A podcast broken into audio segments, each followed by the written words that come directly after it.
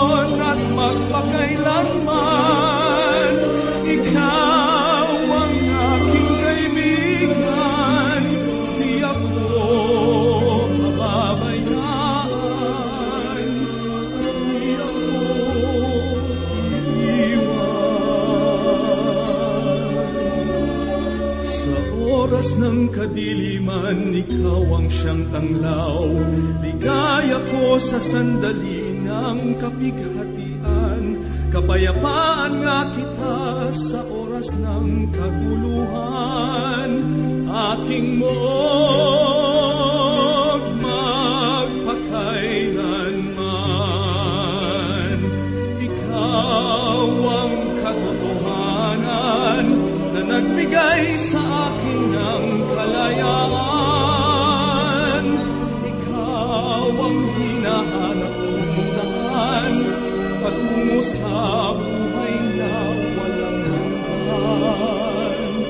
Sa iyong mga kamay, biyaya ay makakamtan. Sa bisig mo magmumula aking kalakasan. At sa iyong kandungan, dun ako mahihimlay. Upang damhin pag-ibig mong walang hanggan.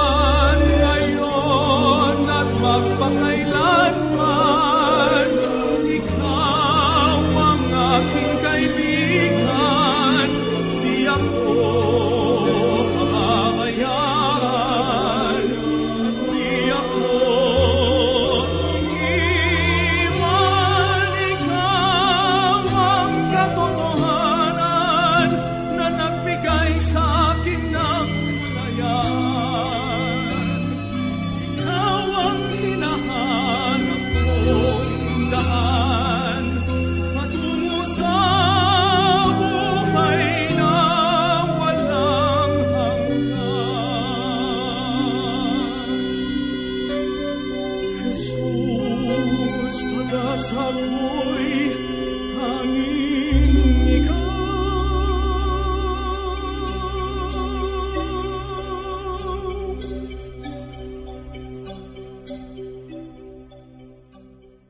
Po kaibigan?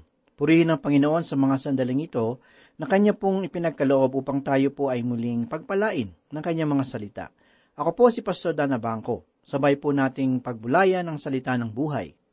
Dumako po tayong muli sa pagbubulay-bulay sa mga pahayag ni Apostol Juan sa kanyang unang sulat sa ikalimang kabanata. Magsimula po tayo sa pagbabasa ng kanyang sulat sa ikapitong talata. Ganito po ang sinasabi, sapagkat may tatlong nagpapatotoo. Ipinahayag ni Dr. A.T. Robertson, isang mag-aaral ng banal na kasulatan, na ang talatang naipahayag ay wala sa orihinal na manuskrito o sa sinaunang sulat.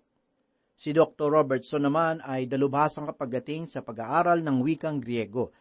Sinabi niya na dapat nating tandaan na ang banal na kasulatan ay naisulat noon sa pamamagitan ng kamay sapagkat wala pang palimbagan ng mga panahong iyon. Kung ating papansinin, ay mayroong tagasulat na inilagay itong ikapitong talata sa puwang sa gilid ng kanyang sinusulatan. At pagkatapos ay dumating ang isa pang tagapagsulat at inakala naman niya na ang talata na nasa puwang sa gilid ay kailangang isama sa kanilang isinulat, kaya ito ay napasama sa talata. Wala namang masama sa naidagdag na talata, subalit kailangan nating malaman na ito ay wala sa orihinal na manuskrito. Kung nais nating maging tumpak at maipagsanggalang ang ganap na pagkasi sa banal na kasulatan, ay kailangan nating maunawaan ang bagay na ito. Sa madaling salita ay walang ipinahayag na anim na mga saksi sa bahaging ito ng banal na kasulatan. Ang tatlo na mula sa kalangitan ay makakatulong dito sa atin sa sanlibutan, subalit ang tatlong nagpapatotoo ang siyang dapat nating pagtuunan ng pansin. Dumako naman po tayo sa ikawalong talata, ito ang pahayag ni Apostol Juan, sapagkat may tatlong nagpapatotoo, ang Espiritu, ang tubig at ang dugo, at ang tatlo ay nagkakaisa. Mga kaibigan, ano pa ba ang pinagkaisahan ng tatlong nagpapatotoo? Sila ay nagkaisa sa isang layunin, at ito ay ang layunin ng pagpapakilala kay Jesus bilang tagapagligtas ng sanlibutan na nagbubo ng kanyang dugo sa Kalbaryo bilang kabayaran sa ating mga kasalanan. Ipinahayag sa bahagi ng talata ang mga katagana sapagkat may tatlong nagpapatotoo at ang tatlong ito ay narito ngayon.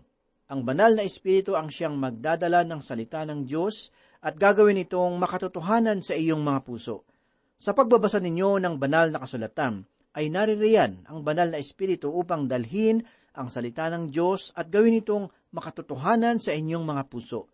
Kanyang itinatala ang mga bagay at isa rin siyang tagapagpatotoo ang kanyang pagpapatotoo ay upang magkaroon tayo ng kaalaman tungkol sa pagliligtas ni Heso Kristo. Papaano ba maihahayag ang kaalamang iyon? Ito ay sa pamamagitan ng salita ng Diyos. Tunay na ang dugo ni Heso Kristo ang siyang nagpalaya sa atin mula sa ating mga kasalanan. Ang salita ng Diyos ay tumutulong din sa atin na malayo sa mga kasalanan ng sanlibutan. Ang bagay na tanging aking binibigyan ng diin sa aking ministeryo ay ang salita ng Diyos. Iisa lamang ang mensahe na aking ibinibigay at nawa ay hindi ito maging nakakasawa, sapagkat tanging ang salita ng Diyos ang maaaring makapaglinis ng inyong buhay bilang mananampalataya. Ito ang mahalagang bagay na kailangan nating malaman. Tayo ay nabubuhay ngayon sa panahon na ang mga gawain na nakatuon sa kalinisan, kung minsan ay nalilin lang tayo na kung hindi tayo gagamit ng isang mahiwagang sabon, ay maaari tayong mawala ng trabaho o ng mga kaibigan. Subalit kung gamitin ninyo ang kanilang ipinakikilalang sabon, ay ito ang maglilinis sa inyo at maging ang inyong kasuutan ay malilinis. Lahat ay maaari nitong linisin, subalit kumusta ang inyong kalooban?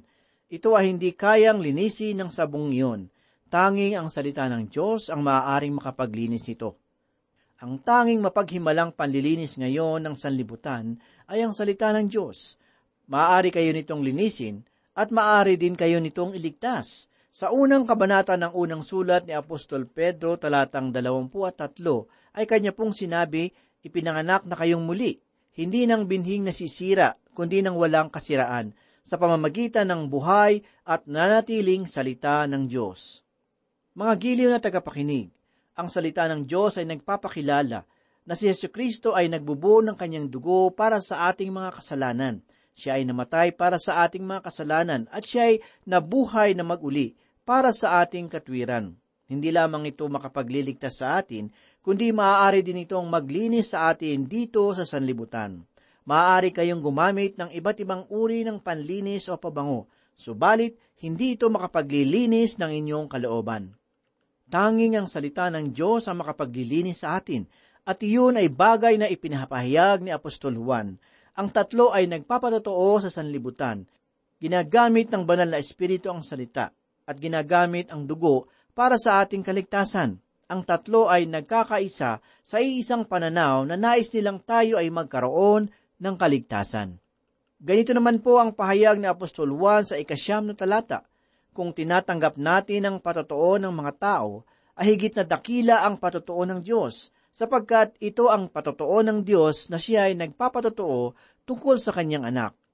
Pinahayag ni Apostol Juan sa bahagi ng talata na ating nabasa ang ganito, sapagkat ito ang patotoo ng Diyos na siya ay nagpapatotoo tungkol sa kanyang anak.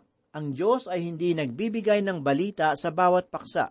Ang kanyang balita ay ang mabuting balita at ito ay tungkol sa kanyang bugtong na anak na matay sa krus para sa atin at iyon ang kanyang mensahe.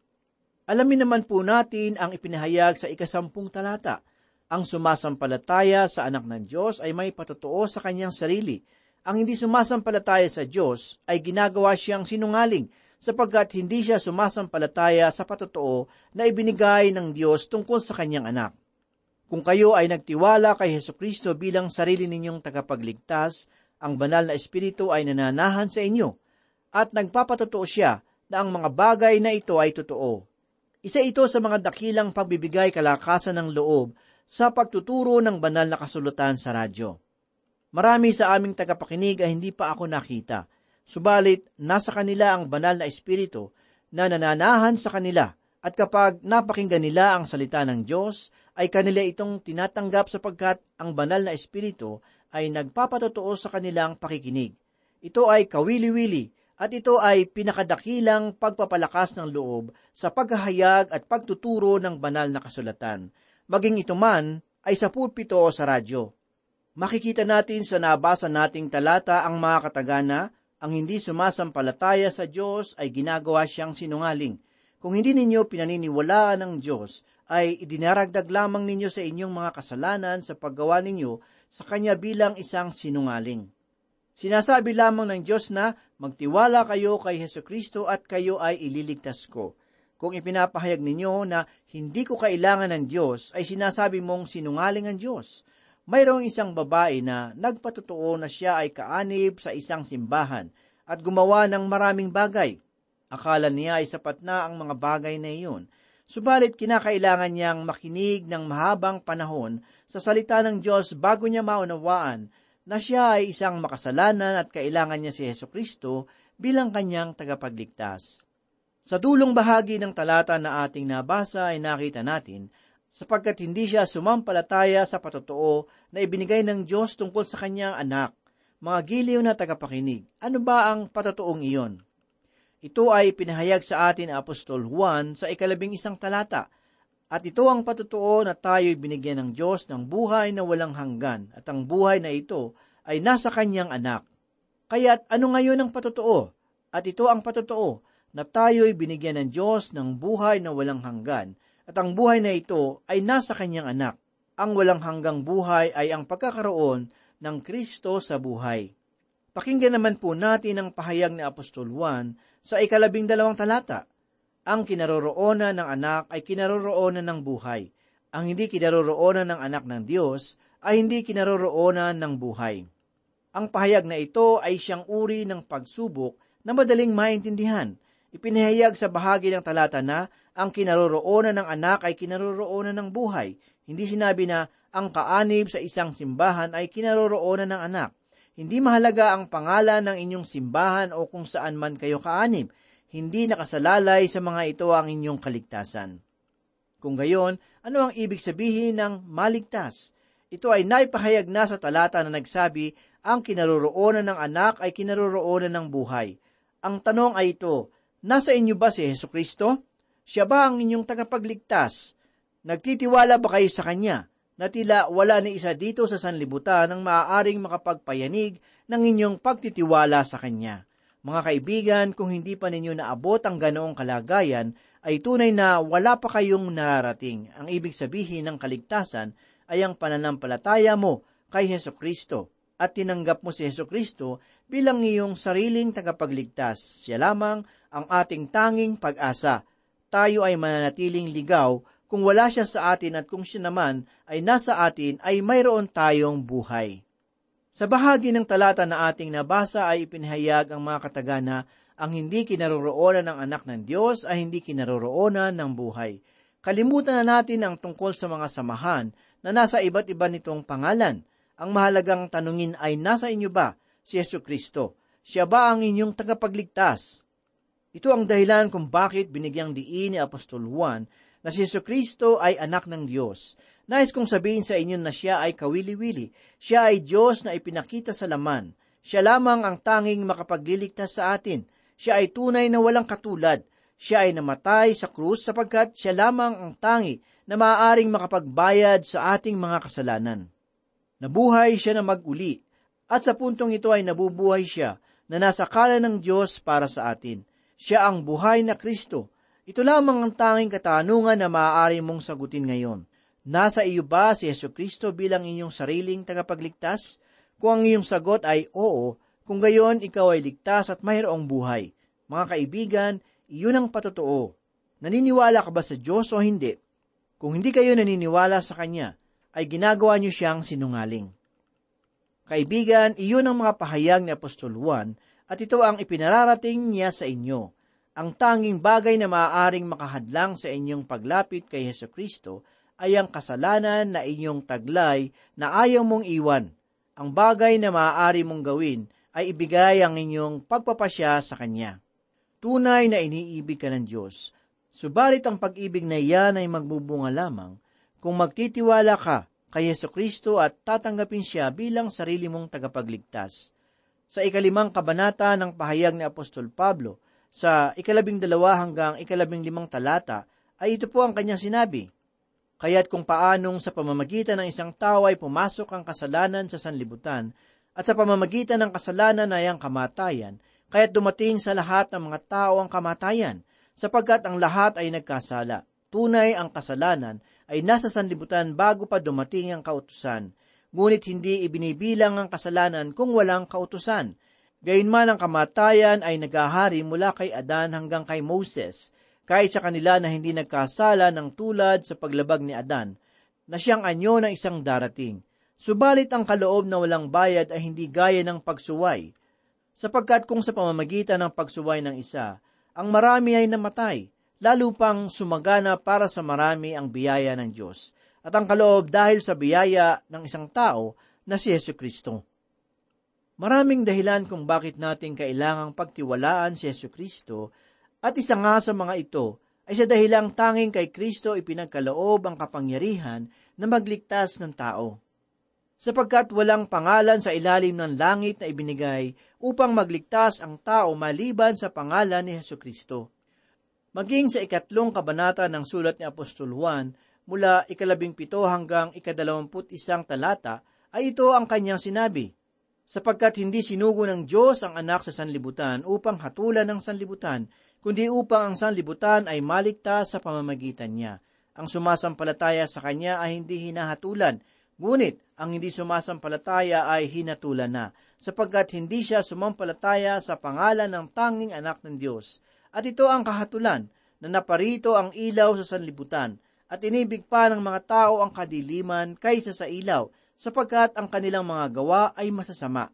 Sapagkat ang bawat isa na gumagawa ng masama ay napupuot sa ilaw at hindi lumalapit sa ilaw, upang ang kanyang mga gawa ay huwag malantad. Subalit ang gumagawa ng katotohanan ay lumalapit sa ilaw, upang malinaw na mahayag na ang kanyang mga gawa ay naaayon sa Diyos. Kung minsan isinisisi ng mga tao ang pagkamatay ng isang tao sa kung ano-ano, tulad halimbawa ng marinig natin ang malagim na nangyari tungkol sa mga anak na balikbayan sapagkat sa loob mismo ng isang paliparan ay umalingaw ang tunog ng isang baril. Akala ng bantay sa paliparan ay wala nang lawang bala ang kanyang baril at sa hindi inaasahan ay pumutog ito at tinamaan ang anak na binata ng kanilang pamilya. Sa kanilang pag-iisip ay hindi na lamang sana sila umuwi ng Pilipinas at nanatili na lamang sa ibang bansa. Hindi sana namatay ang binatang ito. Hindi nga ba? Hindi ba ang sabi nakatakda na ang araw ng bawat isa sa atin. Maaring kung hindi sila umuwi, hindi sa ganitong paraan na matay, subalit mamamatay din, sapagkat ito ang itinakdang araw sa kanya. Totoong mahalaga ang pag-iingat at dapat lamang naman, subalit anumang ingat ang gawin ng tao, sa kanyang pagkain, sa kanyang pagmamaneho o paglalakad, o kung minsan ay ayaw nang umalis ng bahay, ay nakatakda na ang araw para sa bawat isa sa atin – walang makakahadlang sa oras na ito, maliban sa pagbabalik ni Kristo. Sa aklat ng mga ngaral ay sinabi ni Haring Solomon, ang lahat ng pangyayari sa daigdig ay nagaganap sa panahong itinakda ng Diyos, ang panahon ng pagsilang at ang panahon ng pagkamatay. Tandaan ninyo ito, ang Diyos ang siyang nagtakda. Marahil lahat tayo ay nagnanais na makapunta sa langit. Madalas ay inilarawan sa mga palabas na pambata sa telebisyon na ang mga napunta sa langit ay nakasuot ng puti at nakalutang sa ulap o nakaupo sa gintong hagdan na tumutugtog ng alpa. Ito ay malayong malayo sa paglalarawan ng langit sa Biblia. Sa ikalabing limang kabanata ng unang Korinto ay mababasa natin na ang ating nabuhay na muling katawan, kahit di na namamatay ay totoong katawan na nahihipo, di isang parang pangitain lang. At sinasabi din sa ikadalawamput isang kabanata ng Aklat ng Pahayag, mula una hanggang ikalimang talata ang ganito, At nakita ko ang isang bagong langit at ang isang bagong lupa, sapagkat ang unang langit at ang unang lupa ay lumipas na, at ang dagat ay wala na. At nakita ko ang banal na lunsod, ang bagong Jerusalem, na bumababa mula sa langit buhat sa Diyos, na nakahanda na gaya ng isang babaeng kakasal na gagayakan para sa kanyang asawa. At narinig ko ang isang malakas na tinig mula sa trono na nagsabi, Masdan ninyo ang tabernakulo ng Diyos ay nasa mga tao. Siya ay maninirahang kasama nila at sila ay magiging bayan niya, ang Diyos mismo ang makakasama nila at siya ay magiging Diyos nila. At papahiran niya ang bawat luha sa kanilang mga mata at hindi na magkakaroon ng kamatayan. Hindi na rin magkakaroon pa ng pagdadlamhati o ng pagtangis man o ng kirot man, sapagkat ang mga unang bagay ay lumipas na. At sinabi ng nakaupo sa trono, Masdan ninyo, ginagawa kong bago ang lahat ng mga bagay. Sinabi rin niya, isulat mo, sapagkat ang mga salitang ito ay tapat at tunay. Kamangha-mangha ang buhay sa bayan na ito. Malaya sa lahat ng nakapanghihinang sakit bunga ng kasalanan. Wala ng kamatayan at lungkot, luha at sakit, dahil babaguhin ang lahat ng Diyos. Ngunit pinakamabuti sa lahat, ang Diyos mismo ang tatahan kasama natin at may bagong antas ng pagkamalapit natin sa Kanya. Di kayang maisip na lubos ang uri ng buhay sa langit. Ngunit anong napakasaya at kasabik-sabik na isipan, ang lahat ng ito ay totoong mangyayari dahil namatay si Jesus sa krus dahil sa atin. Dapat pag-udyok ito upang sambahin siya, mamuhay ng banal at ibahagi sa iba kung papaanong makakatiyak na makakasama sila sa pagtamasa sa maluwalhating hinaharap na ito. Ang ilan naman sa atin ay buod ng balisa sa lahat ng bagay. Ang iba pa nga ay balisa at natatakot sa kamatayan sa pagpunta sa langit. Sinong tapat na makapagsasabi na sa buong buhay niya ay ganap na sa Diyos ay walang takot na nagtitiwala. Titiwala tayo ngunit may mga kabalisahang pumapasok at nakapagpapagulo sa isip. Madalas ang tiwala natin sa Diyos ay nahahaluan ng panapanahong pagkakabalisa. Kahit si Apostol Pablo na sumulat ng maraming aklat sa bagong tipan, ay may ilang pangamba. Sabi niya sa mga taga-Korinto, sa ikalawang kabanata talatang ikatlo ang ganito, Ako'y nakasama ninyo na may kahinaan takot at lubhang panginginig. Kaya't huwag mag-alala na may kabalisahan ka. Huwag magkunwari na di ka kailanman nababalisa. Kung may gumugulo sa isip mo, tanggapin. Ibahagi sa isang mapagkakatiwalaang kaibigan. Higit sa lahat, sabihin sa kaibigang walang hanggan ang kahabagan ni Yesu Kristo. Ang alam ang bawat iniisip at dinaramdam mo. Humingi ng biyaya upang mapagtagumpayanan ang takot at kabalisahan mo. Pagkatapos, Maghintay ka sa Panginoon, magpakalakas ka, magpakatapang ang iyong puso. Sa paglalakbay sa buhay, tuwing ikay matatakot, magtiwala ka sa Panginoon. Tunay na ang buhay ay puno ng agam-agam at hindi natin alam ang mangyayari bukas o sa panghinaharap. Subalit ito ay alam ng Diyos na makapangyarihan sa lahat. Maging ang oras at buwan ng ating kamatayan o pagtungo sa langit ay kanyang nalalaman. Isa lamang ang ating natitiyak, na si Jesus ang tanging daan patungo sa kalangitan. Mga giliw na tagapakinig, tanging si Jesus lamang ang susi upang tayo ay makapasok sa kalangitan. Kaibigan, kung nais mong tanggapin si Yesu Kristo sa iyong puso bilang iyong sariling tagapagligtas, ay ito ang iyong gawin sapagkat ito ang pinakamahalaga sa buhay. Ang kasalanan na iyong tinataglay ay maaari niyang alisin kung ang mga ito ay handa nating ipahayag sa Kanya. Kung nais mo siyang tanggapin, ay sumunod ka sa aking panalangin. Manalangin po tayo. Panginoon, sa oras na ito, ay tinatanggap ko sa aking puso na ako ay isang makasalanan. Nais kong ipahayag ang lahat ng aking kasalanan sa iyo at nais kong pumasok ka sa aking buhay bilang aking sariling tagapagligtas. Kung kayo ay sumunod sa aking panalangin, ay binabati ko kayo bilang isang bagong kabahagi ng pamilya ng Diyos. Kung